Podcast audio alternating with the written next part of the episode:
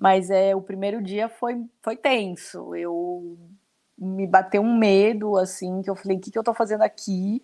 Tô num, numa cidade que eu não conheço, com um guia que não conhece lugar, tem um ano que a gente tá junta, não me sinto ainda 100% segura. Me sentia segura para andar em São Paulo, mas não num lugar que eu não conhecia nada, ninguém, nada, assim. Muito bom dia, boa tarde, boa noite. Estamos começando mais um ViajoCast, o podcast do Viagem Logo Existe. Eu sou Leonardo Spencer e queria agradecer você de novo por estar aqui mais uma semana, por você que esperou esses episódios que ficaram aí já gravados há um tempão e a gente não conseguiu subir eles.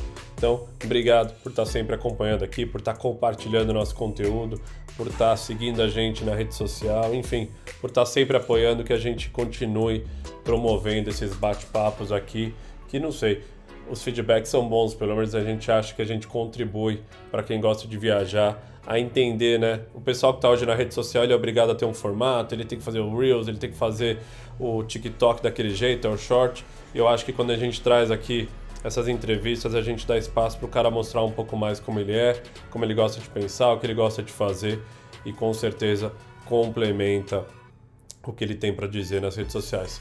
Hoje, para mim, um dos bate-papos mais esperados aqui do ViajoCast é com a Melina do projeto é, Quatro Patas pelo Mundo.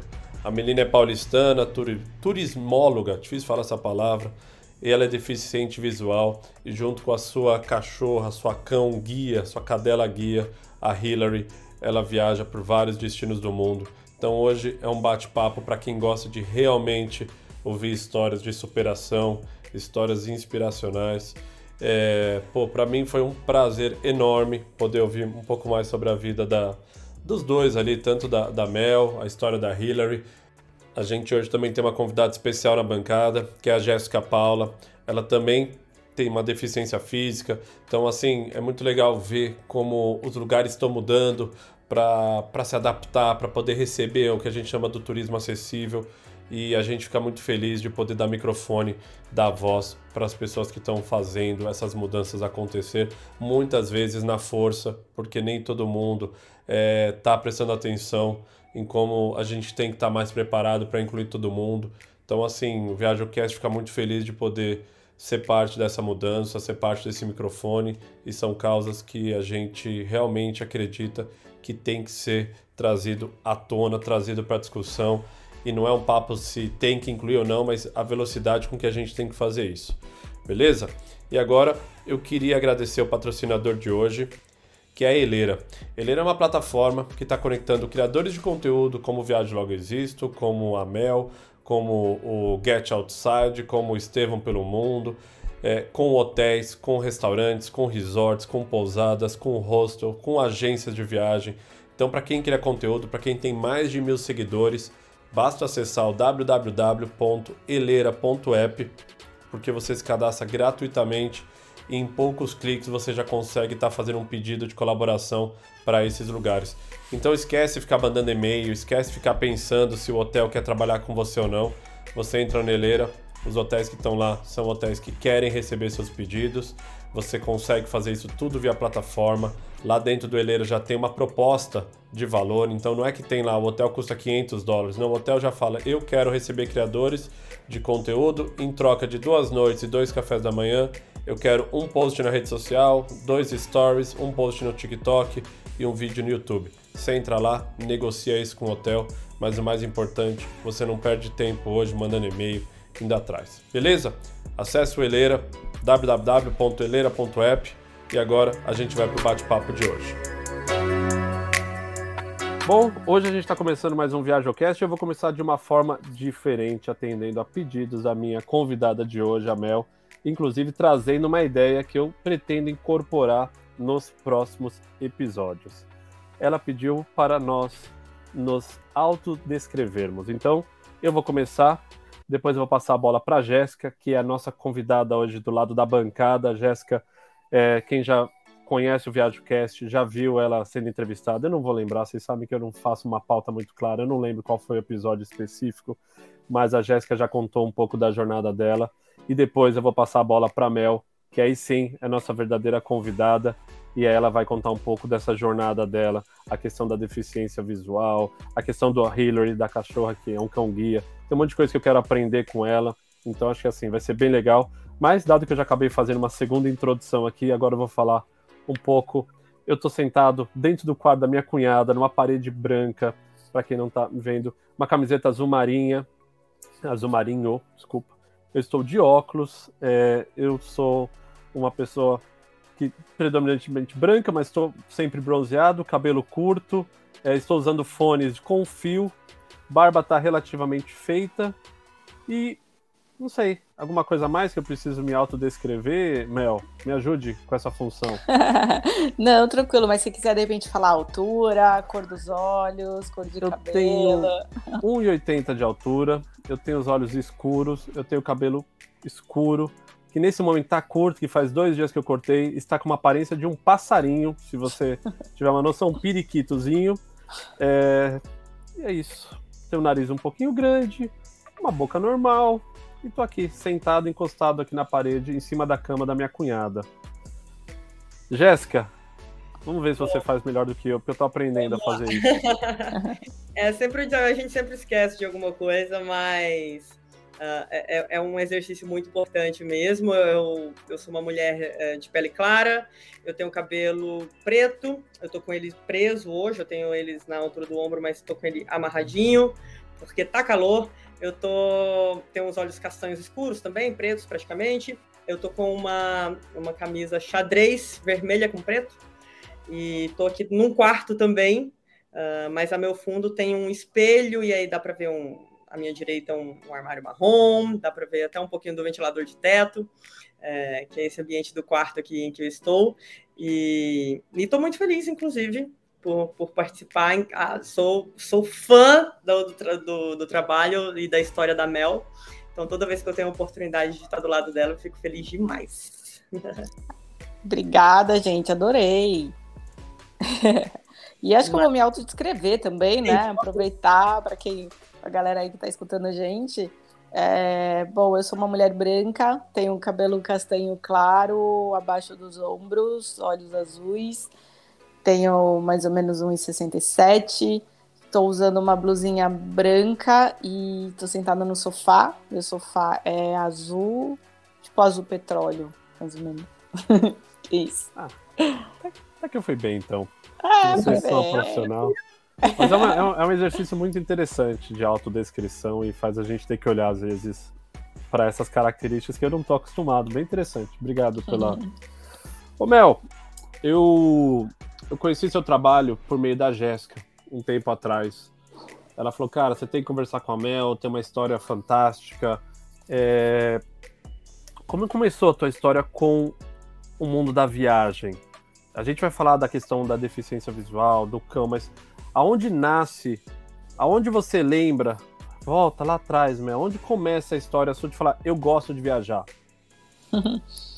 é, eu tenho uma relação com a viagem desde a barriga da minha mãe. É, meus pais sempre gostaram muito de viajar. Meus pais eram jovens, né? Eu cheguei cedo na vida dos meus pais e eles muito aventureiros, viajavam bastante comigo desde criança, né? E depois com meus irmãos também. É, minha mãe fala que quando ela estava grávida de mim, assim, eles acamparam, meu pai fazia buraco na areia para ela poder tomar sol, né, de costas e colocava a barriga ali dentro e aventuras assim de acampamento de quando eu ainda estava na barriga. Então acho que isso já foi estimulando esse gene viajante, esse gene aventureiro. É... e aí desde pequena, tanto meus pais viajavam muito comigo, como a minha tia. Eu tenho uma tia que, né, foi quem me levou a primeira vez para viajar de avião e e ela demorou para ser mãe, então ela meio que me levava em todos os lugares, assim, que ela viajava, ela, ela me levava junto. E aí eu já fui criando essa relação desde sempre, assim, né? É, uhum. com a viagem. E, sempre gostei muito, né, de, de, viajar, conhecer pessoas, conhecer lugares. Tava bem enraizada ali. Mas isso em algum momento da tua vida tomou uma proporção que você foi estudar turismo.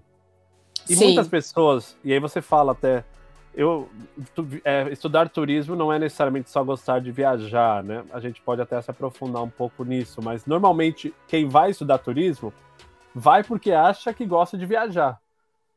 Faz onde que, mas onde que ganhou uma proporção maior isso na tua vida, a ponto de você querer se envolver até com a parte acadêmica? Quando eu era mais nova, né, isso depois a gente detalha a questão da deficiência visual, né, não, não é de pequena, enfim, mas eu gostava muito de ler aquela revista Viagem, né, Viagem Turismo, e eu olhava assim, eu ficava lendo a revista, vendo aquelas fotos e falava, gente, eu quero trabalhar com isso um dia, e, e sempre fui apaixonada assim por ver essas, essa revista. E juntou né, as duas coisas ali, de, de, querer trabalhar com isso e de gostar de viajar, que eu resolvi fazer a faculdade de turismo. Né? E aí depois várias coisas, minha visão piorou, enfim, várias coisas foram acontecendo que, que mudou um pouquinho o rumo aí da, da minha vida. É, e aí eu fui descobrindo outras coisas do turismo, outras disciplinas, né, que é, turismo não é só também agência e hotel, tem um planejamento, tem tá, também a questão de marketing, né, outras coisas, cartografia e muita coisa que eu, que eu não imaginava, assim, né, que envolvia ali também a profissão de turismo. E, e eu gostei muito, do, do, gosto muito ali da minha formação acadêmica, é, acabou que por causa da deficiência eu demorei um pouquinho para conseguir trabalhar na minha área, mas é, eu sou apaixonada assim pela minha formação. Quer Isso falar um pouquinho? Perguntar, Mel, é porque às vezes a gente brinca, né? É, trabalhe com o que você ama e aí você nunca mais vai amar nada, né? então, eu é. isso, se você, uh, você acabou indo, trabalhando com a área de turismo mesmo, né? Uhum. É, e aí hoje você traz um pouco dessa, da, dessa, desse seu aprendizado também para a sua produção de conteúdo, mas como é que é essa relação hoje de, de trabalho com viagem? É, ela é prazerosa? Ela se tornou uma obrigação? Como é que foi isso? Ela é prazerosa, é um pouco chata, porque às vezes você acaba sendo um pouco mais crítica é, em olhar as coisas, né? Você não só faz o turismo, não só é, para lazer mesmo. Você, por mais que às vezes eu queira fazer uma viagem só para lazer, por exemplo, Réveillon. Réveillon era uma viagem no Réveillon desse ano que eu falei, não, eu vou viajar para relaxar, não vou me preocupar em criar conteúdo, em ver atrativos, em nada, vou para passear, mas não tem jeito. Você acaba olhando, você acaba observando um detalhe ou outro, fazendo registro para depois é, colocar na, nas redes sociais, né? Criar conteúdo e fazer. É, mas é uma coisa que eu, eu, gosto muito, eu acho muito interessante, eu acho que acaba sendo uma troca, né? Porque é, não é um turismo é, comum, digamos assim, né? É um turismo acessível, então eu vejo que muita gente é, desconhece de muitas coisas, né? É, tem melhorado a questão das pessoas com deficiência viajando, né? As pessoas estão viajando cada vez mais mas ainda não é um número grande. E aí eu percebo que, na grande maioria dos lugares que eu frequento, eu sou a primeira, ou a Hillary principalmente, é o primeiro cão-guia a, a estar ali, a frequentar. As pessoas não sabem um pouco como lidar, às vezes tem a questão da rejeição do cão-guia, das pessoas desconhecerem da lei. Então, é uma forma também de de trabalhar essa conscientização, né? Tanto das pessoas com deficiência viajarem, do cão guia também ter o direito de frequentar todos os ambientes e acaba sendo uma troca também, né? Ô Mel, muito maneiro isso que você falou. Eu queria aproveitar esse gancho para você, a gente é, aprofundar um pouquinho nessa parte do conhecimento. Você falou, muita gente desconhece é, as normas. O que, que um cão guia pode? O que, que porque eu quando eu trabalhei no Citibank foi minha primeira relação com um, um cão guia. Eu lembro que toda vez que eu ia no, no refeitório, tinha um rapaz que trabalhava no jurídico, eu não lembro o nome dele, que ele vinha com um labrador, que era um cão-guia, e era muito tentador você querer fazer carinho nele, é, mexer com ele. Aí falei, não, não é, não pode mexer, eu não sei se não podia, eu, eu não lembro exatamente. Dá um panorama do tipo, como uma pessoa que não nunca se deparou com um cão-guia, como é que a gente deve tratá-lo? E dois, o que o cão guia tem direito? Eu, você pode ir no hotel e levá-lo sempre, você pode entrar no avião. Que, como é que é a relação com a sociedade sua com o cão guia? Uhum. É, bom, o cão guia ele tá no trabalho. Ele é um cão fofo, muito lindo, mas é importante que as pessoas não interajam com o cão. Eu sei que é difícil, mas tenta é, fingir que ele não tá ali, porque ele precisa ficar concentrado, ele precisa tá focado ali no trabalho dele para que a gente não se machuque também.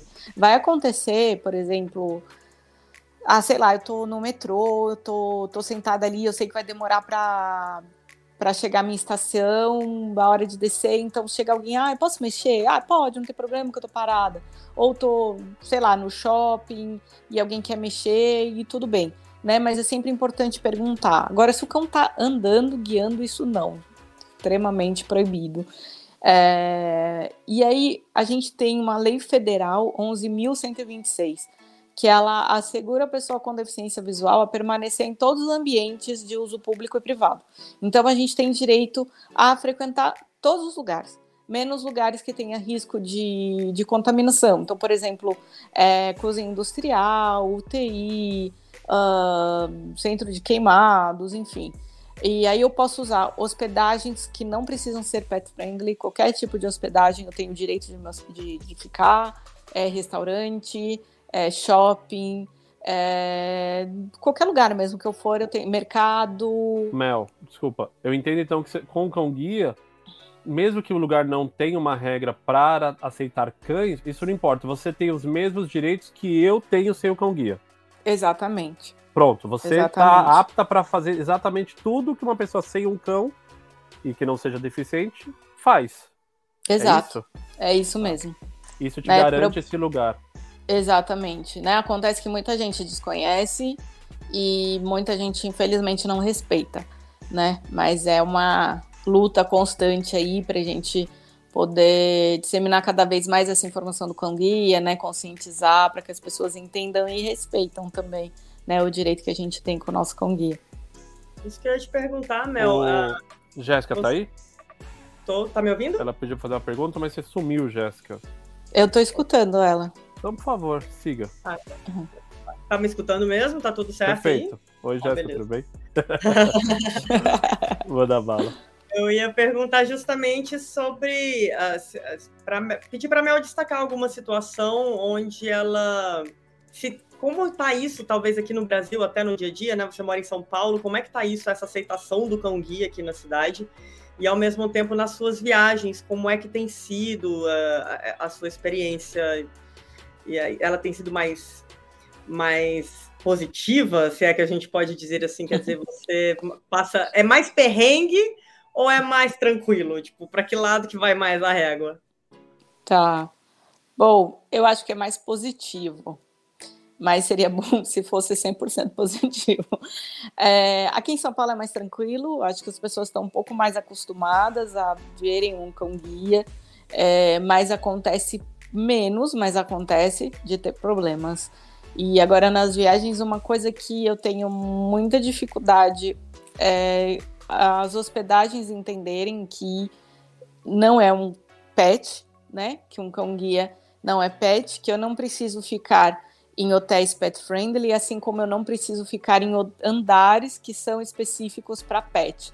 Porque às vezes tem isso também, né? O hotel aceita cão, mas ele só pode ficar no primeiro andar, não tem acesso ao restaurante, não tem acesso à área de lazer, por exemplo, né? Tem aquelas restrições e o cão guia não entra nisso. Ou, por exemplo, ah, aquele quarto não aceito. Eu fui, o ano passado eu fui para Canela e aí em um dia eu tive, em um dia só, eu tive problema quando eu cheguei no hotel o hotel falou que não tinha avisado o cachorro. Eu falei, não tem que avisar, é cão guia.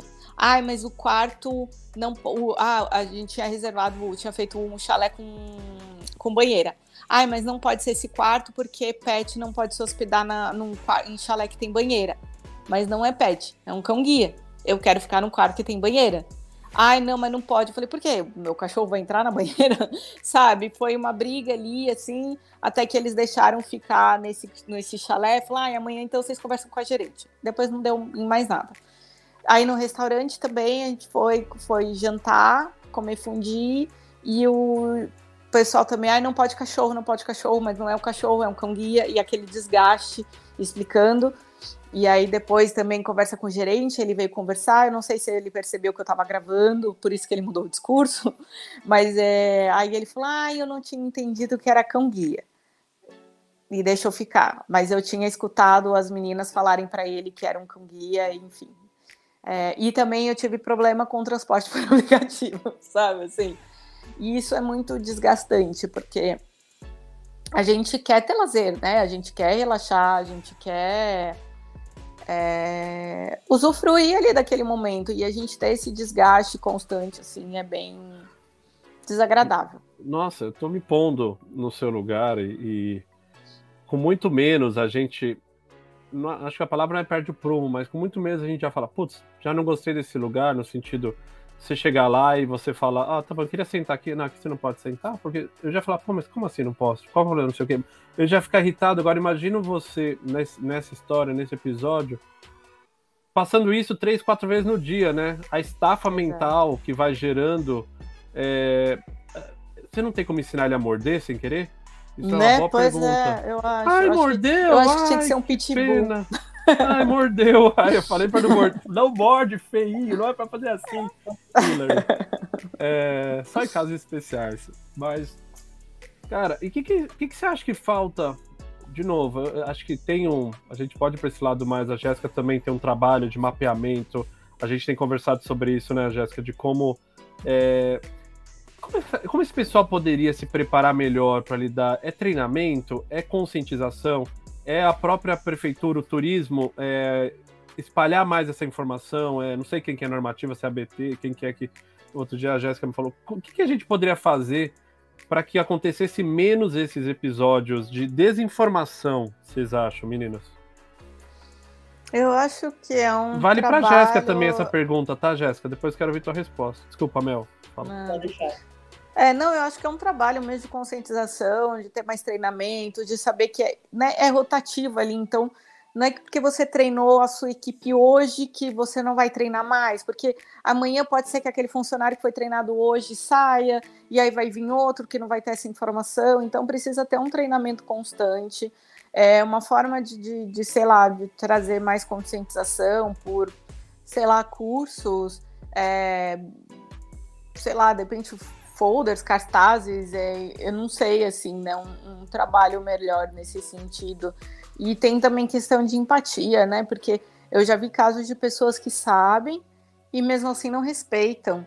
É, falando no caso de transporte por aplicativo, eu postei nas minhas redes sociais um caso que eu tive, que eu passei em Londrina, e a pessoa, um monte de gente criticou mesmo, sabe? Falou, ah, vai deixar pelo no carro, vai babar, ou vai isso, vai aquilo, né? E, e é bem complicado, eu preciso dela para me locomover. E esse cara de canela, por exemplo, ele chegou para mim e falou assim: ai, mas você não precisava andar com cão. Eu falei, é, mas você queria que eu andasse como? Sabe? Eu vou que é ele para falar o que então, você precisava, pois né? é. é. Aí eu falei, eu vou usar a bengala, que a bengala também não me traz segurança, que se tiver um obstáculo aéreo eu vou bater a cabeça, porque a bengala não identifica. Você jura que entrou nesse um nível a discussão, Sim. Mel? Sim, aí sabe o que, que ele falou? Meu você Deus. podia andar com uma pessoa do teu lado.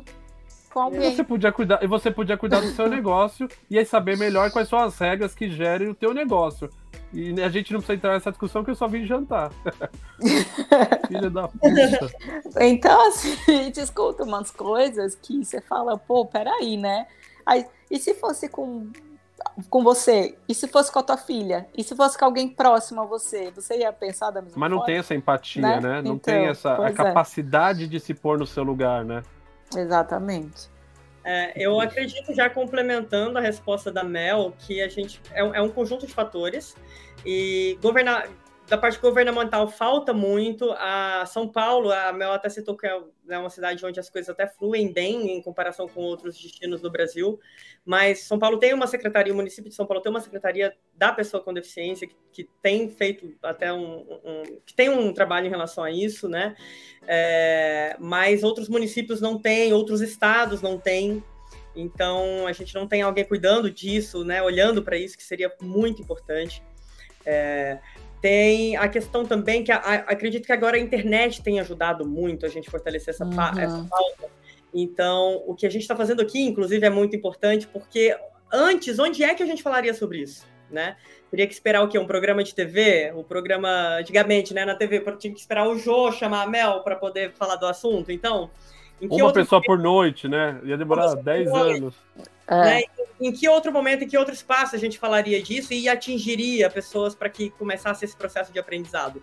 Então a internet tem sido muito importante nesse aspecto, porque e, e a gente tem, tem crescido aí o número de influenciadores digitais que, que, vivem com deficiência. Então a pauta está começando a se fortalecer. Até a Mel tinha mencionado antes, né? A gente conversando da a novela das nove agora na Globo, que, que agora está abordando a questão da, da, pessoa com deficiência. É a primeira vez que uma atriz cadeirante está exercendo o, o, trabalho de atriz. Então a gente está vivendo também alguns momentos que são, muito, que são históricos. Porque não foi feito antes, a gente está meio que cortando mato, né, Mel? Assim, a gente tem, a gente está fazendo coisa que, que não tem antes.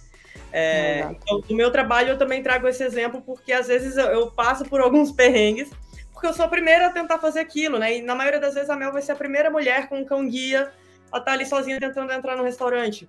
Então a gente está fazendo esse, esse trabalho que eu acho que não é só para a gente mesmo, e que é muito importante a gente instigar outras pessoas com deficiência também a, a saírem de suas casas, a viverem isso, né? E, e se desafiarem nesse sentido porque eu acredito que é a única forma que a gente tem também de começar a quebrar essas barreiras. É, e eu acho que é, e aí entra muito no aspecto de, de informação, né? É, informação e, e aí conscientização. E a gente precisa muito. Eu, eu puxo um pouco o lado da sardinha por ser comunicadora, mas eu acho que a comunicação é fundamental, assim, essas campanhas, isso é. A mídia é fundamental. Sim, e a gente precisa que... ser visto, né? É. A gente precisa mostrar que existimos para as coisas melhorarem, assim, começarem a caminhar. E a gente tem que acelerar isso, porque é inaceitável, né, cara? Acho que. É, desculpa, assim, o cara entrar e falar assim: olha, cachorro não pode, eu vou dar o benefício da dúvida, ele não sabe, né? Mas você vem lá e fala assim: olha, mas é o cão guia. Puta, eu posso até entender que o cara às vezes fala, calma aí, deixa eu pesquisar então, conversar com a minha. Mas o Exato. cara entrar nesse nível de discussão com você, de cara, você devia estar tá com uma pessoa, você devia estar tá com o. Com a muleta, a muleta que chama? Bengala. Não, bengala, desculpa. É. Com a bengala, porra, isso aí não é. Como é o preconceito, como é questão de obesidade. Cara, a gente tinha que desprender disso. A gente tinha que. A gente não pode ser uma sociedade do século XXI que se diz tão desenvolvida com a cura de um monte de coisa e a gente ficar ainda discriminando o pessoal por cor, por. Acho que essa é uma pegada que que eu às vezes olho, eu tenho 40, 38 e falo, porra, cara, a gente falava como vai ser no ano 2023, eu lembro na virada do século, na virada do milênio, e a gente continua lidando com umas coisas tão. Mas a gente tem que reconhecer que está tendo um avanço, pelo menos na projeção, é, na valorização. Eu acho que isso vai ajudar a mais pessoas também tirar esse, esse atraso. Da, eu acho que é um atraso cultural, não vou nem falar que é da sociedade, é cultural. Ninguém foi ensinado e a gente tem acho que um papel, talvez, é o que você falou, de eu não na posição de fala de vocês, mas como um, uma pessoa que tem um canal de comunicação, eu me interesso por ser melhor e eu acho que a gente pode fazer com que as pessoas que escutem esse podcast saiam dele um pouco melhor. Querem complementar alguma coisa nesse, nesse ponto? É, a, é o que a Mel fala. Esse nível de discussão ele entra muito no aspecto de, que é muito cultural, inclusive no nosso, no nosso país, de achar que a gente pode dar qualquer tipo de palpite sobre o que sobre o corpo da pessoa, né? Sobre como ela se locomove, sobre o que ela faz, com quem ela anda. É, tem esse aspecto cultural, mas aí eu queria aproveitar para perguntar para Mel justamente uh, do, do, básico, o que, que, seria assim, né, numa viagem ou um destino que seja acessível, uma cidade ou um lugar, o que, que, que é o básico que você precisa ali para se sentir minimamente bem ou bem, bem recebida, né? É, eu acho que assim, uma coisa que me perguntam, né? Você só viaja para lugar que tem acessibilidade? Não, porque a gente sabe que a maioria não tem. Então, é, eu ir para um lugar buscando acessibilidade é um pouco mais difícil, mas uma coisa que eu preciso, né, por não enxergar e por viajar muitas vezes sozinha, é de pessoas dispostas a me oferecer ajuda. De repente a pessoa não precisa nem ter treinamento específico de audiodescrição, de guiar, enfim, mas a pessoa precisa ter boa vontade de, de ajudar, né? De oferecer, oferecer ajuda e estar tá ali. Eu fui. A minha última viagem que eu fui agora, eu fui para Minas, né? Final de janeiro, fui com uma amiga que também é cega, também tem cão guia. E a gente tava passeando ali pela cidade, né? Por Uberlândia, Uberaba, e todo mundo foi. Assim, eles foram uns amores com a gente, todo mundo super receptivo, atencioso oferecendo ajuda, que nem eu postei agora, né, falando de Uberaba, é, as meninas ali da igreja descreveram, contaram a história e ajudaram a tirar foto e super empolgado. Então, isso é muito importante, assim, que tenha, sabe, as pessoas bem dispostas a oferecer ajuda. O restante a gente vai, vai seguindo, vai caminhando. Se tem ali um museu com é, com coisas que eu, objetos que eu possa tocar, é muito legal, porque a gente vai criando a imagem ali, né, através do que a gente está tocando, é, audiodescrição, é, porém são coisas que a gente sabe que está melhorando, né, mas ainda não, não tem muita coisa, então é, eu acho que, assim, é a pessoa ali. De reservar hotel e comprar passagem, tem algum site que é mais facilitado? Como é que, como é que você faz?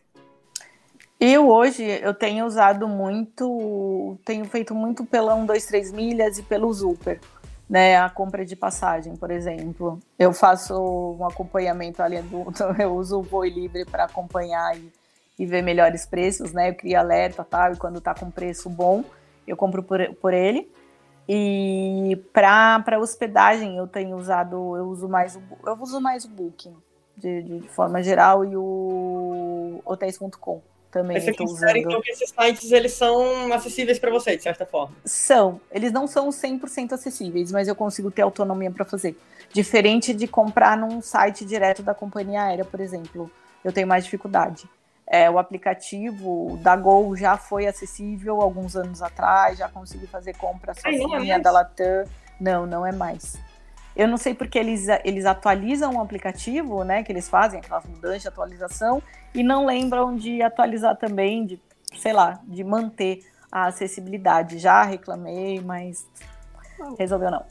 E eu penso, é difícil para mim, eu tento às vezes comprar por esses sites das companhias aéreas, é difícil.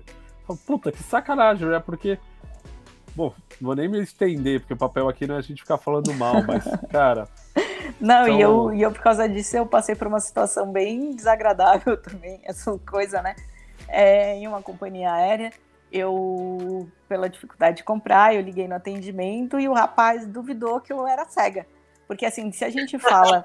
É, porque aí, porque por, pelo telefone a gente paga a taxa de serviço, né? E aí você fala, ah, eu sou deficiente visual, tal, tal, tal, e aí a gente não tem essa cobrança de taxa. Era, não é? Não sei hoje, porque eu nunca mais comprei por telefone. E aí ele, mas você não enxerga nada? Não, não enxergo. Você não enxerga nada dos dois olhos? Não, não enxergo nada dos dois olhos. Não tem ninguém aí para te ajudar? Eu falei, se tivesse alguém para me ajudar, eu não estaria ligando para fazer o atendimento pelo telefone. Mas foi, foi tão desagradável a situação, assim, foi tão constrangedor, sabe? O questionamento dele que eu reportei para a ouvidoria e deu a entender que o rapaz foi desligado, assim, porque ele falou assim, é, a gente analisou outras outras ligações, enfim, né, e a gente viu que ele não tem é, é, treinamento específico ali para poder atender outras pessoas. Educa não tem educação. O que, que teria é. sites para ter acessibilidade? Como é que seria um site acessível? Olha, eu não entendo muito dessa questão de TI, né? Mas a gente tem a norma W3C de acessibilidade, que fala mais né, sobre a acessibilidade na web. Então, é, aí é questão de, de programação, né? Mas uhum. precisa fazer com que aquele botão, quando eu passar com o leitor de tela, ele me diga que é um botão e que ele diga que aquele botão é, por exemplo, sei lá, comprar.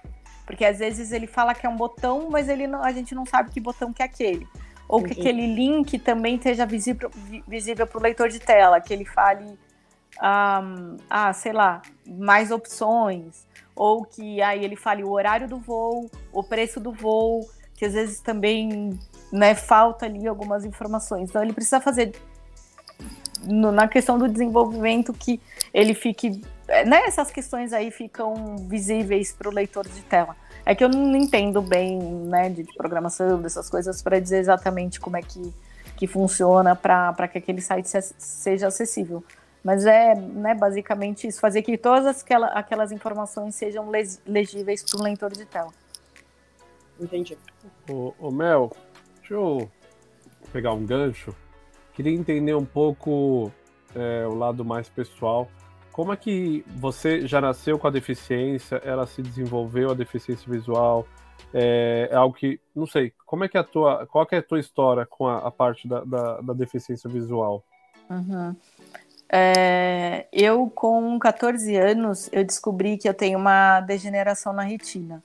Eu comecei a usar óculos muito nova, miopia, astigmatismo, e meus pais perceberam que eu tinha mais dificuldade para enxergar do que só aquilo. Eu usava óculos e não resolvia.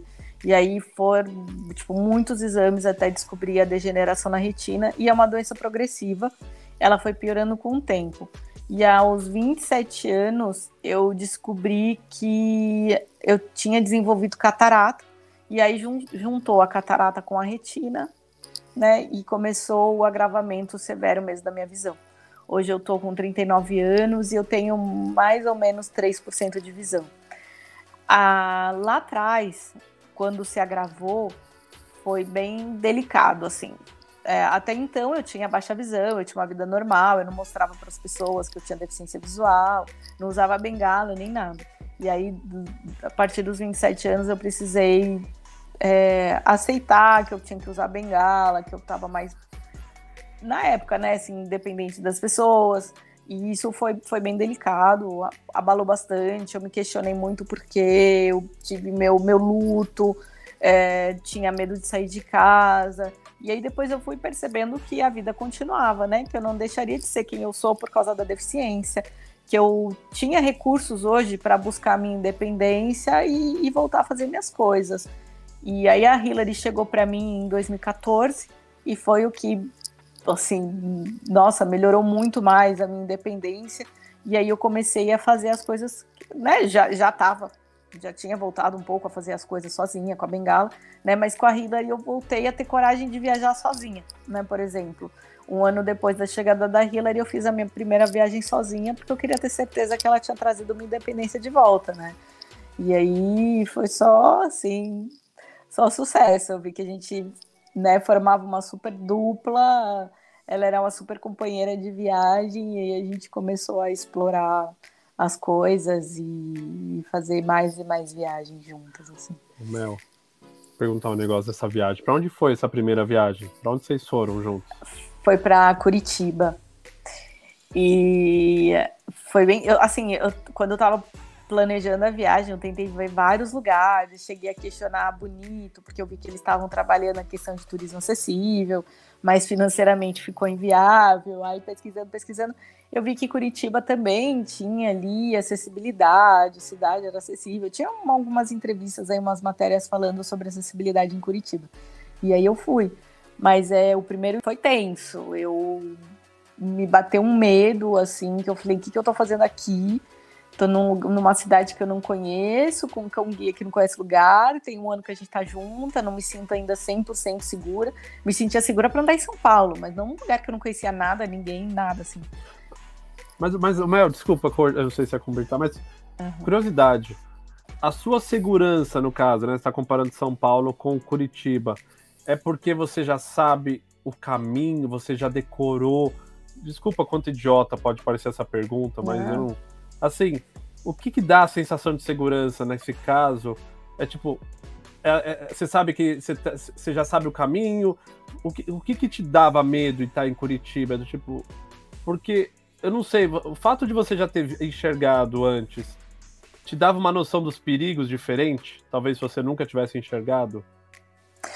É, sim, é porque que nem em São Paulo eu sei como é que funciona, eu conheço ai, os ônibus, o metrô, qualquer coisa eu vou pro metrô, eu sei chegar em casa, é, conheço já o caminho. E lá em Curitiba eu não conhecia nada. Né? Entendi, Tanto que entendi. eu fiquei para pegar aqueles ônibus lá, aqueles com um tubo, não sei o que, eu também me atrapalhei toda, né? O primeiro dia para entender o funcionamento ali do ônibus, dos lugares. Então eu tava num lugar que se eu me perdesse, eu tava perdida. Né? E de não ter ninguém, de repente, ai, algum perrengue e tal, ai, me perdi, liguei para alguém, ai, vem me buscar, ou qualquer coisa assim.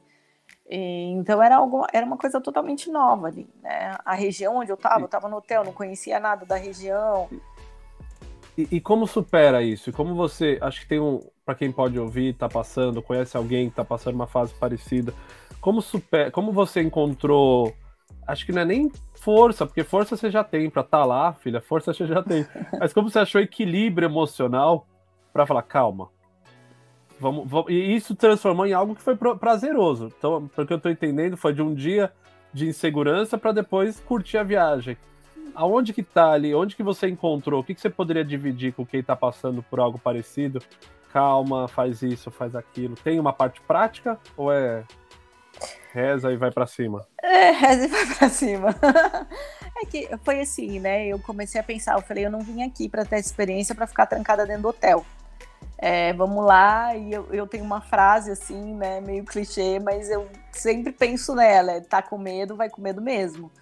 E a gente não pode deixar de fazer as coisas por causa do medo. Ele é muito limitante na nossa vida e a gente às vezes perde muita oportunidade por causa do medo. A vida continua e ela é muito curta. E, então a gente tem que seguir em frente, respirar fundo e vai. É, se der errado, né? Deu errado, viu que deu errado, não gostei, pronto, acabou. Né? Mas assim, é, que nem nessa, nessa viagem, em outras viagens que eu faço sozinha, né? Não que é, por, por eu ter mais coragem de fazer, por eu já ter mais, tá mais acostumada, assim, que eu não tenha medo. A cada viagem que eu faço, eu tenho medo, eu fico receosa, porque eu nunca sei o que, que vai acontecer. Mas a sensação de, de vitória, é, o prazer de você estar tá fazendo, de você se sentir independente, de você fazer algo que você gosta, de não deixar que a minha deficiência me impeça de viver a vida, de seguir em frente, é, é muito bom, assim, sabe? É, a felicidade da Hillary, da gente estar num lugar novo, é, de eu pedir para ela encontrar algo e, eu, e ela feliz em encontrar, e eu conseguir sair, fazer os passeios que eu quero fazer e voltar pro hotel, né? Isso é, é muito prazeroso, assim, é muito, é muito bom toda essa experiência. Eu te perguntar também, a Hillary na viagem, como ela fica? Ela, ela, ela sente tudo isso também, essa euforia? Ah, sente, ela adora, ela é uma viajante assim maravilhosa. Ela já começa a se empolgar quando a gente chega no aeroporto, na rodoviária, ela já fica toda feliz assim de entrar num avião e tal. E aí quando a gente chega num lugar novo, essa descoberta para ela de, de, eu acho que tem a questão de cheiros novos, de lugares diferentes e tudo também, né? Aguça tudo.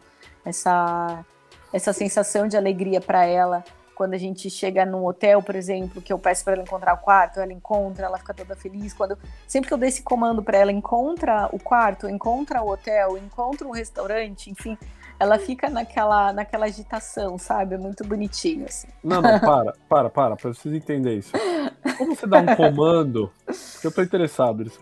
Como uhum. você dá um comando do tipo, da recepção do hotel, fala, encontre o quarto. Eu queria falar isso, que tipos de de novo, eu sei que é uma cultura quase inútil, mas é uma curiosidade. Eu acho que a gente também tem que falar mais. Como é que que, que, que, que, você pode pedir para Hillary? Assim, que tipo de relação de Hillary que ele falou, acha um quarto. Como ela faz isso? Me desculpa, como funciona isso? É, assim, a gente pode comandos praticamente todos, todos assim. Então, quando eu vou a primeira vez no lugar, né, eu cheguei no hotel, então o recepcionista me acompanha, né? Alguém me acompanha ali até meu quarto. Então esse, essa primeira ida até o quarto, eu preciso que alguém me ajude, porque, né? Precisa ver a numeração do quarto e tudo mais.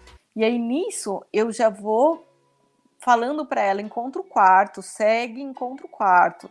É, quando eu chego no quarto, eu parabenizo. Normalmente eu dou um biscoitinho, eu faço uma festa para ela gravar que aquele ali é o quarto e é o lugar. Quando eu pedi para ela encontrar o quarto, é aquele, aquela porta que ela precisa encontrar. E mas cada cão, né, tem uma forma de, de aprendizado ali. Às vezes ela, ela normalmente na primeira vez ela já grava onde é o quarto, na segunda vez eu já vou sozinha, ela já sabe onde é o quarto. É, mas às vezes tem cão que, sei lá, precisa fazer uma repetir duas, três vezes para cão gravar. E aí é dessa forma. Agora, quando eu tô na rua, que são lugares é, que eu não conheço, que eu estou viajando, por exemplo, a gente vai meio que às vezes na sorte. Eu uso muito o Google Maps, né, para fazer minhas caminhadas a pé. Então eu coloco onde eu quero ir e aí, quando eu vejo ali que está mais próximo de chegar, eu vou pedindo para ela encontrar entrada. Por exemplo, ah, direita encontra entrada, direita encontra entrada. Sei lá, restaurante, direita encontra entrada. E aí, na maioria das vezes, ela já entra no lugar certo. Às vezes não, entra um pouquinho antes, ou passa um pouquinho, mas na maioria das vezes ainda vai, porque eu estou usando o Google Maps. Agora, aqui em casa, por exemplo, que é já lugares que eu conheço, eu falo para ela encontra o metrô, ela já entra no metrô direto eu não preciso nem dar aí muitos comandos, né? Eu vou falando, ela vai indo e farmácia, outros lugares que eu costumo ir aqui perto de casa também. Que legal. E é. tem situações engraçadas do tipo, direita procura entrada, que eles falou, direita porta entrada, e depois você entrou no lugar, falou, legal, cheguei no restaurante que eu queria, você sentou e tava, sei lá, na casa de alguém, ou tem situações assim teve, que te levaram... É, teve, teve uma situação que eu fui pra... Eu tava indo para o Rio de Janeiro, para Niterói, com uma amiga minha, que também é cega, essa que a gente foi para Minas junto, mas na época ela não tinha cão guia, né? Hoje ela tem, mas na época ela não tinha. E aí a gente desceu numa parada em Resende e não veio ninguém oferecer ajuda e a gente queria ir no banheiro. Eu falei, ah, vambora, né? A Hillary encontra. Aí foi a Hillary guiando nós duas. Eu pedia para ela, Hillary encontra o banheiro. Nunca tinha descido lá. Falei, vamos ver o que vai dar. Hillary encontra o banheiro e ela foi andando toda atenta, assim, rapidinho, andando, olhando para o lado, olhando para o outro. Aí ela fez uma curva para a esquerda, depois ela fez uma curva maior, assim, para a direita. E aí ela andando toda focada. Aí o pessoal gritou e falou assim: moça, moça, aí é o banheiro masculino. Aí eu brinco assim, eu falei, bom, eu pedi para ela encontrar o banheiro, eu não falei que era o banheiro feminino, assim, né? Mas ela foi ali no banheiro e tal. Então, assim, mas é. Às vezes tem, ah, mas... tem algumas coisas. É. Nossa, mas como ela é esperta, que legal. É. Mas realmente, ela é, ela é, é, é muito às vezes é até distante para a gente entender, né, como é como é esperto também, né, como ela é de fato primordial e talvez esse tipo de informação que precisa chegar tanto nas pessoas para que a gente tenha essa ideia de que o cão guia não é um pet comum, né, é, é, é realmente é, é um guia mesmo, né. E, e eu li e esse você, Mel, acho que pode ter essa informação. São 300 cão guia, cães guias no Brasil. É um número baixo, não é? Eu tô Sim, na verdade a gente ainda não tem um número exato, mas acho que não chega nem a 300, acho que uns 200 mais ou menos e nem isso. É, a última conta que eles fizeram ano passado estava em 150, mas tiveram vários cães entregues depois disso, então, sei lá, mas mais ou menos assim, uns 200. Por que desse número baixo? Qual é a dificuldade? Primeiro, por porque ele não tinha nenhuma escola aqui no Brasil que treinava cão-guia. E o custo é alto para a instituição. É, para a gente que recebe o cão, a gente não tem custo, os cães são doados para a gente. É, mas para as instituições, eles precisam custear o cão. Então, às vezes, é, falta patrocínio, falta doação, e às vezes a instituição não consegue treinar um número maior de cães por, por, por essa questão de, de custos, né? Mas agora a gente tem algumas. Tem uma escola em, aqui no interior de São Paulo, né, em Salto de Pirapora, que está fazendo uma entrega grande de cães. Eles estão entregando hoje, acho que mais de 60 cães por ano. Então, isso tem aumentado bastante o número de cães no Brasil, é, mas ainda tem, tem muito para aumentar. Assim, que isso é relativamente recente. Essa escola é de 2018, acho que no final de 2018 que eles abriram. assim. Então o número tem crescido, mas é, ainda falta. Se, se, a gente tem uma noção, não sei se o último levantamento do IBGE traz isso, da, da, da quantidade de pessoas que nem todo mundo que tem uma deficiência visual precisa de um cão guia, né? É, Exato, mas... e nem todo mundo quer também. E nem todo mundo quer. Exato. Mas às vezes 60 cães guias por ano ainda me soa baixo, né? Assim, é, é Será que tem. Então, é baixo. Às vezes me dá a impressão de que a demanda é muito maior. Essa demanda é grande mesmo? Ou... Sim. Ela é grande, né? 60 cães é baixo, mas pensando quando eu peguei a Hillary há oito anos atrás, era uma média de dois, quatro por ano, e olhe lá. então, é, então, assim, 60 cães é pouco, mas ainda é um saldo positivo, assim, né, para o Brasil. Tá bom. Interessante. Tem países no mundo que isso é muito mais comum, assim? Tem algum Sim. país que é referência no mundo nesse sentido? Estados Unidos, por exemplo, eles, eu acho que é mais de 200 cães aí por ano. Eu não sei agora esse número atualizado. Eu achei que você ia falar muito maior esse número. A gente não tá mal. Com é, todo o exemplo, os Estados é, Unidos, não. que é a referência 200, a gente tá produzindo, vai, é. 60? É, é, que eu não sei o número agora, como é que tá lá fora, né? Mas que nem isso há oito. Quando eu tava para pegar a Hillary, eu ainda tinha um pouco mais de informação, assim, de Entendi. números e tal. Mas é, enquanto aqui era 2,4, lá era uma média de 120, né? Que era que eu, eu brincava falar ah, o, o, a quantidade de cães que a gente tem no Brasil é o número que os Estados Unidos entrega por ano.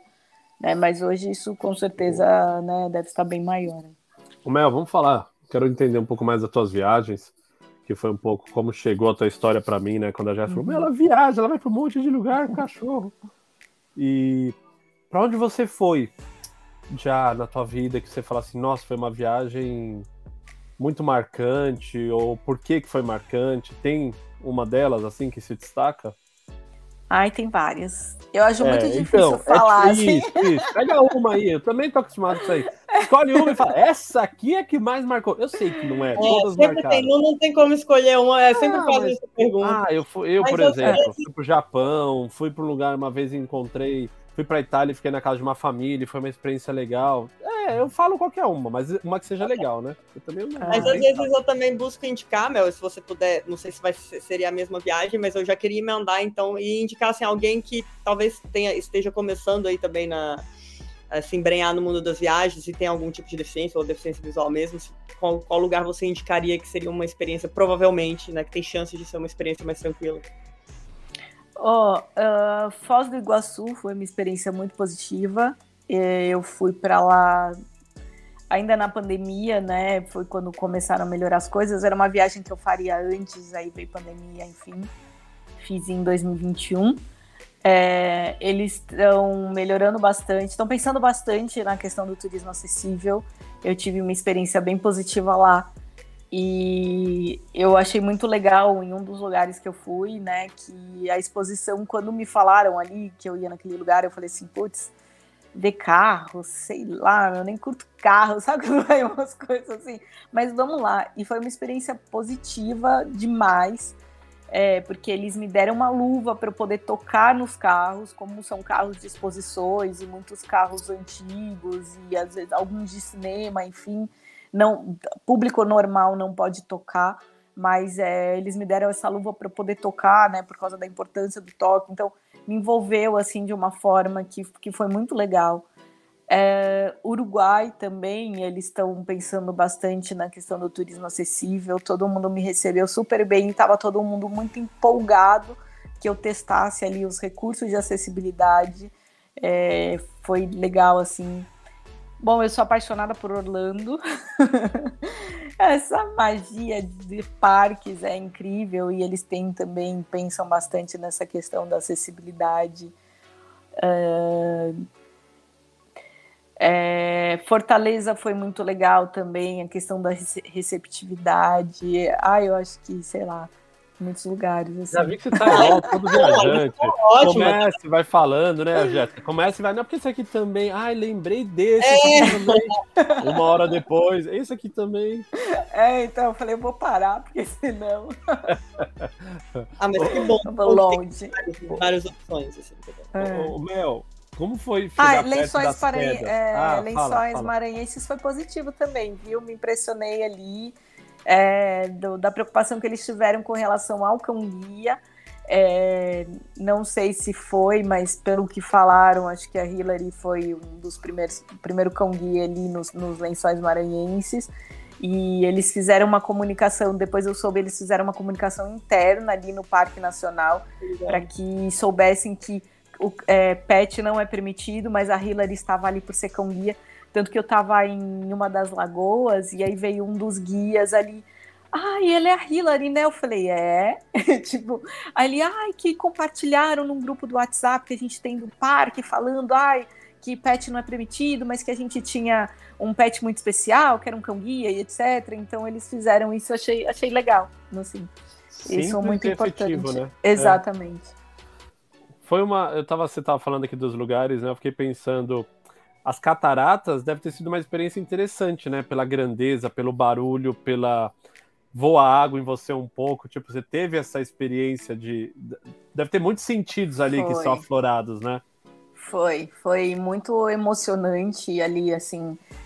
É, eu, quando eu tava ali nas quedas escutando o barulho da água, assim, eu falei, nossa, eu tô aqui nas cataratas do Iguaçu e tomei banho, porque eu fiz o passeio ali, né, de bote que você passa ali embaixo das cataratas e tal. É, foi, foi demais, assim. Às vezes eu não vou dizer que eu me lamento, porque eu não gosto dessa palavra, mas eu sinto um pouco por não enxergar algumas coisas. Eu gostaria muito de, de ver, de ver a grandeza das cataratas, por exemplo.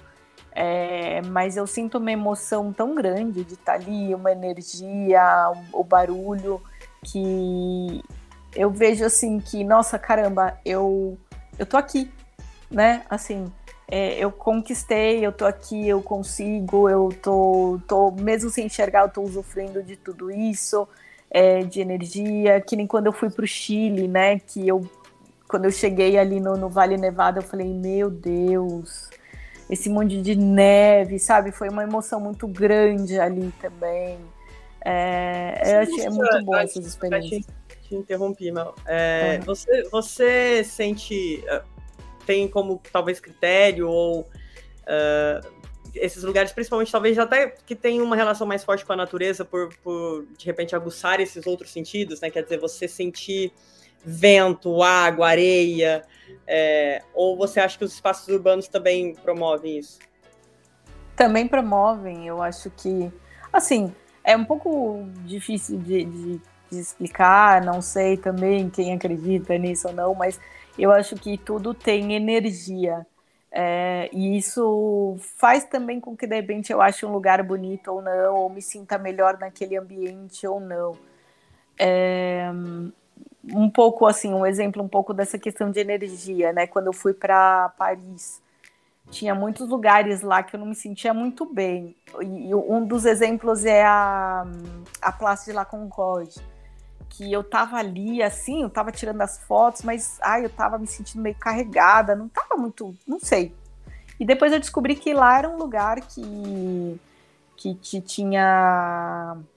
É, que as pessoas eram enforcadas e etc. Então teve muito sofrimento ali naquela praça e tal. É, e aí eu falei, ah, é por isso que eu não tava me sentindo bem ali, né? É, e assim como é, lugares positivos também, que eu me sinto bem, que eu falo, nossa, caramba, que bonito. Aí a pessoa fala, realmente é muito bonito, é assim, assim, e descreve. Quando eu tô sozinha, não tem como, né? Eu vou pelo que eu tô sentindo mesmo, gostei, não gostei, mas se tem alguém comigo, eu consigo que a pessoa me descreva e eu tenho uma imagem melhor, assim, do, de como é o local, a paisagem. É, uma, é muito interessante você estar tá levando a gente para viajar.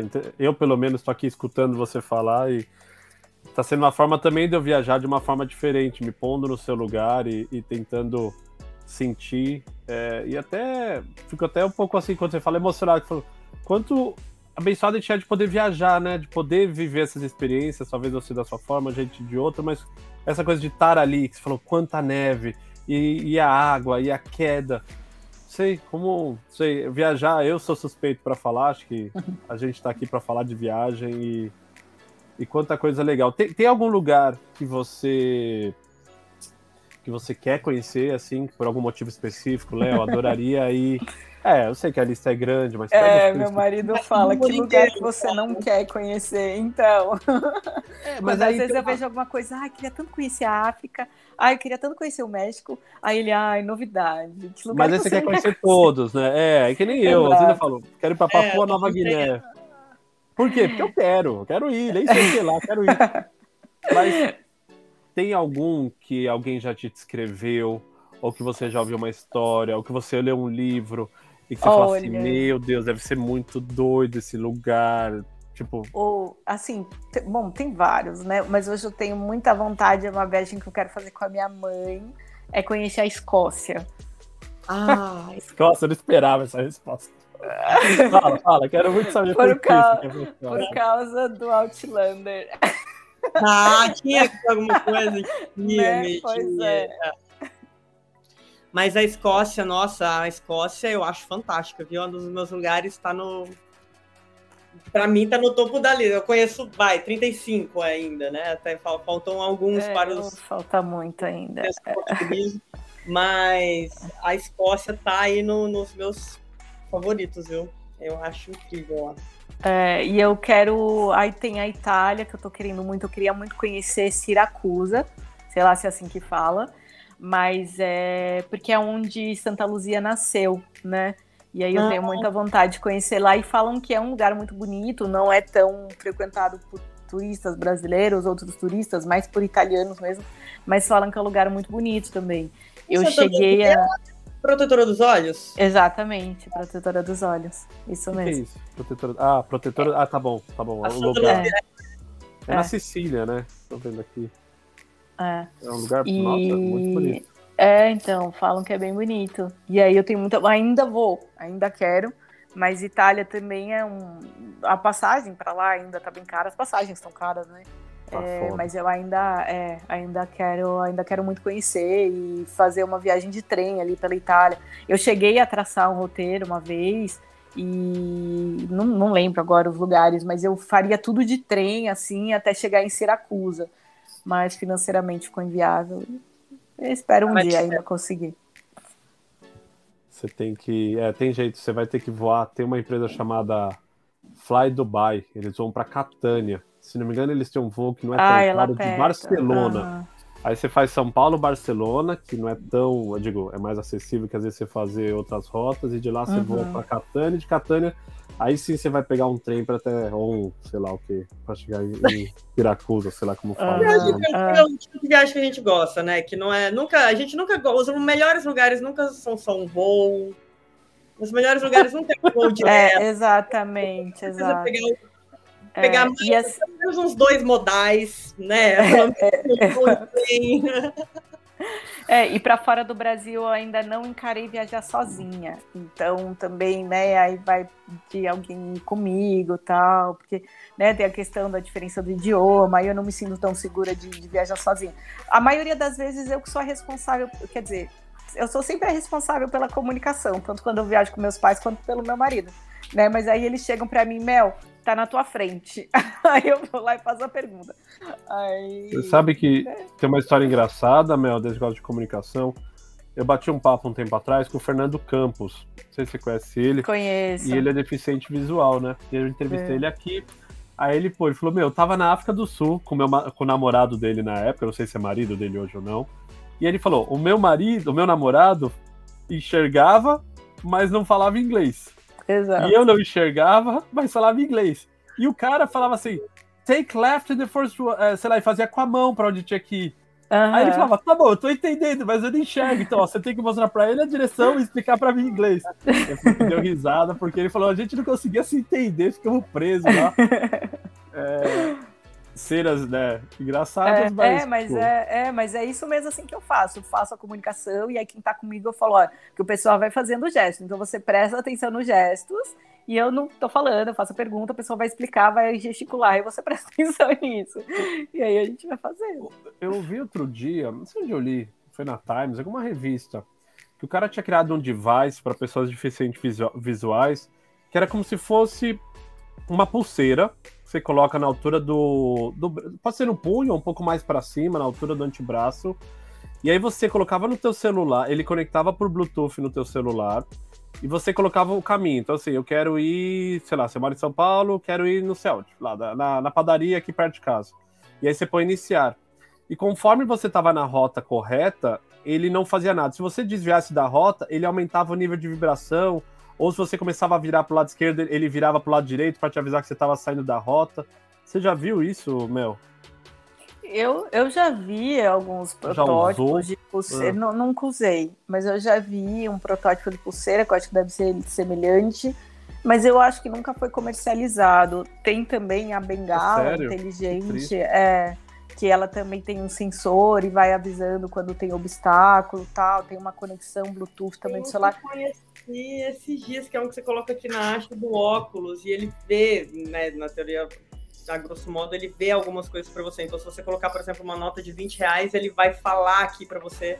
Sim, seu, vai conheço isso também. Ouvido, que é uma nota de 20 reais. Eu achei isso bem, bem bacana. No seu com não conversei com usuários, mas entendendo um pouco de como era a experiência, achei bem bacana, assim, que ele sussurra, né? Ele é, tem um formato de pendrive, tem um foninho aqui, uma saída de áudio aqui atrás, que você escuta bem aqui perto do ouvido, e aqui você mostra, então, e ele faz reconhecimento facial também, então eu posso, ele vai reconhecer o rosto de uma pessoa, então vai ver aqui que é o Léo, e eu vou falar, e ele vai pedir para eu para eu gravar o nome do Léo.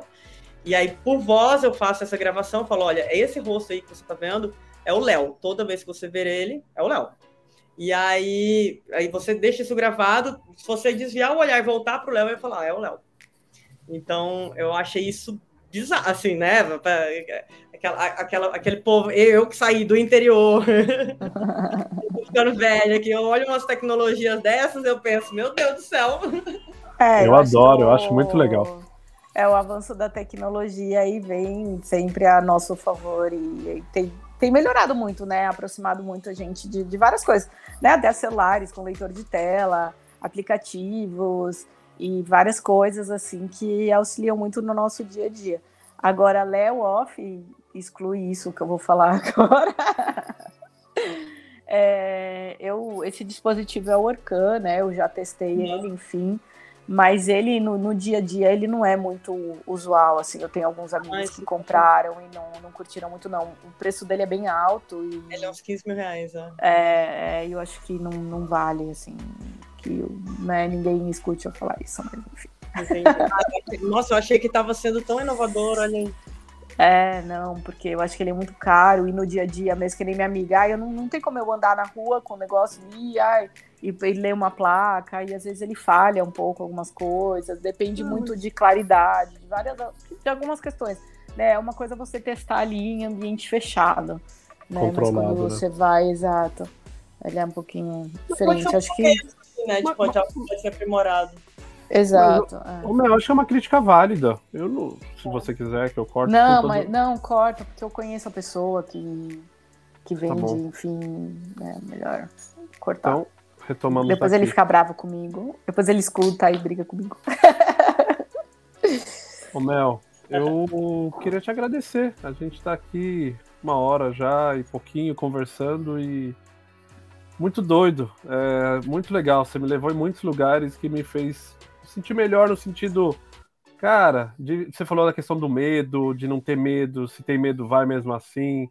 É, ah, acho que eu me ponho um pouco no seu lugar quando você falou, cheguei em Curitiba com medo e preocupada. E acho que a gente fala, putz, às vezes a gente sente medo com tão menos no sentido. Claro que cada um tem seu medo, eu não tô aqui para valorizar ou desvalorizar o medo de ninguém. Mas eu tenho a história da Jéssica, quando eu vi ela cruzando lá os lençóis e com a puleta adaptada, e caiu 30 vezes, e caiu e levanta. Não sei, é... Ah, mas vamos eu, lá, eu gosto Jéssica de é louca, próximo né? disso. Pra ninguém, não. a Jéssica foi, no, foi lá no Sudão. Nossa senhora, eu já fui lá perto. Nossa, nem com a minha mulher tentando chegar, consegui. Ela chegou, cruzou a fronteira, não podia. Então, é, aliás, para quem quiser escutar, escuta o livro, mas Jéssica, fala, tem um livro, como é que chama o livro? Tem um livro, estamos aqui, estamos, estamos aqui, aqui. dá para encontrar no meu perfil do Instagram, Part... Jéssica Paula participei do financiamento coletivo, acho que isso aí lá Pô, atrás. participou, tem seu nome lá no livro. É, nome obrigado. Então, Mel, eu queria te passar o microfone, não sei, se você quiser passar uma mensagem, se você quiser xingar alguém, se você quiser fazer uma crítica, se você quiser gravar uma mensagem para Hillary que, que fique gravada aqui, não uma sei, por favor. Para a posteridade. Não, primeiro eu quero agradecer o Léo, a Jéssica, né? O Léo por ter me convidado, a Jéssica pela indicação. Eu acho que falar sobre viagem é maravilhoso. Se a gente, nossa, for falar tudo aqui, vamos ficar até amanhã conversando. E o, o que eu tenho para falar, assim, é, a vida é muito curta, né? Eu já falei isso. Ela passa rápido demais e a gente precisa aproveitar ela ao máximo. É, as coisas, o tempo passa, não volta e eu quero, quero ser protagonista, eu quero viver, eu quero fazer a diferença, eu quero ser feliz. Os obstáculos existem, é, mas a gente tem que viver. Né? Eu não vim aqui para ficar só trabalhando, para ficar só cuidando de casa. Eu vim aqui para aproveitar a vida também, ter experiências, ter sensações e viajar proporciona, né, me proporcionando tudo isso, autoconhecimento, descoberta, liberdade, é, né, conhecer novas culturas, novas pessoas. E, e, isso é muito bom, né? Me sentir viva, isso é importante, né? É, como eu disse, o medo existe, mas a gente não pode deixar aquele limite a gente para nada, seja para fazer uma viagem, seja para mudar de emprego, para mudar de casa, para mudar de cidade, né? A gente tem que estar sempre aberto para o novo. E normalmente a gente tem sempre ali é, experiências positivas depois disso. E se não tiver, foi um aprendizado. Né? Acho que na vida é tudo aprendizado também. E aproveitar para convidar a galera para me acompanhar também nas redes sociais, ali no Instagram, Quatro Padas pelo Mundo Oficial. Tem bastante de Hillary, de viagens, é, e muita coisa de acessibilidade, enfim. A gente vai compartilhando um pouquinho aí da nossa, da nossa vida ali. Ai, que maravilhoso, Mel. É, eu, eu me identifico muito quando você fala né, da vida, por, por, mais que possa ser clichê tudo isso, mas esse espírito de a vida tem que ser vivida, o mundo é grande demais para a gente ficar só no mesmo lugar, né, no mesmo trabalho, fazendo as mesmas coisas com as mesmas pessoas. É, eu acho que para mim isso também não, não faz muito sentido, né? Para mim o que faz sentido é justamente a gente viver. Eu, eu, eu tenho falado muito que às vezes eu acho que uh, eu, eu, busco fazer essas coisas todas com muita paixão, e é o que eu sinto muito quando você fala nessa né, paixão por viajar. Eu acho que a gente que vive mais de viagem, a gente sente isso muito forte, né? O Léo até comentou, tipo, quando a gente fala dessas sensações, olha pro lugar quanta neve, sabe? Você se apaixona, é uma paixão mesmo, né? Você se apaixona por aquilo, desperta todos aqueles hormônios e sensações. É, que, que, te, te faz sentir vivo, te faz se sentir motivado, te faz te dá vontade de querer mais. O que é isso se não paixão, né? Uhum. Então, e aí eu falo muito que a galera que tem medo disso, cara, tem, é, é medo de se apaixonar e quem tem medo de se apaixonar tem medo de viver. Né? Então, é, eu, eu acho que a gente tem que realmente sair para o mundo. Eu gosto sempre de aproveitar para convidar todo mundo para sair de casa e conhecer o mundo, porque para a gente poder viver essas paixões, para a gente poder viver de verdade, sabe? Acho que é isso. Obrigada, Mel. Obrigada, porque por mais que eu já. Sempre tem alguma coisa nova que eu aprendo com a Mel. É, ela é minha super consultora, eu vivo com dúvidas, às vezes eu falo, gente, será que eu falei bobagem? Como é? Porque são universos bem diferentes, né, Mel? Por mais que a gente fale da deficiência, da acessibilidade, são por, pers por perspectivas bem diferentes.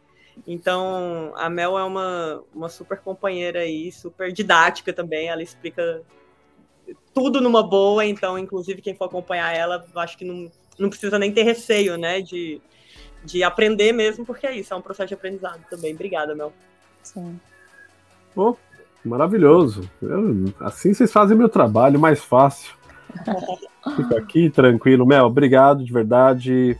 É, Jéssica, também eu agradeço por ter participado, topado participar né, desse, dessa tríade aqui. É, Para você que escutou a gente, semana que vem a gente volta com mais um episódio aqui no ViajoCast. Se você quer recomendar alguém também, vai lá no nosso Instagram, manda uma mensagem. Isso aqui é um projeto autoral nosso, a gente não tem. Às vezes até parece um patrocínio ou outro, mas não tem fins lucrativos. Acho que a ideia aqui é realmente conectar a turma e poder trazer pautas que eu acho interessante, porque no final do dia isso não é uma democracia, acaba que eu que decido um pouco as pautas, e eu acho que tento trazer pessoas que são interessantes, legais, e fico feliz que existe uma turma, que não é um projeto de massa, mas existe um pessoal que gosta, se identifica, e eu acho que conseguem trazer e levar coisas valiosas desses bate-papos, tá bom? Pessoal, agradeço. Mel, muito obrigado. Dá um beijo na, na sua cachorra Hillary, pretinha, bonitinha. É, Jéssica, obrigado também pelas suas contribuições valiosas e nós nos vemos em breve. Vocês duas não desliguem, mas para vocês que nos escutaram até aqui, o meu muito obrigado. Um abraço, pessoal. Obrigada, beijo. Obrigada, gente.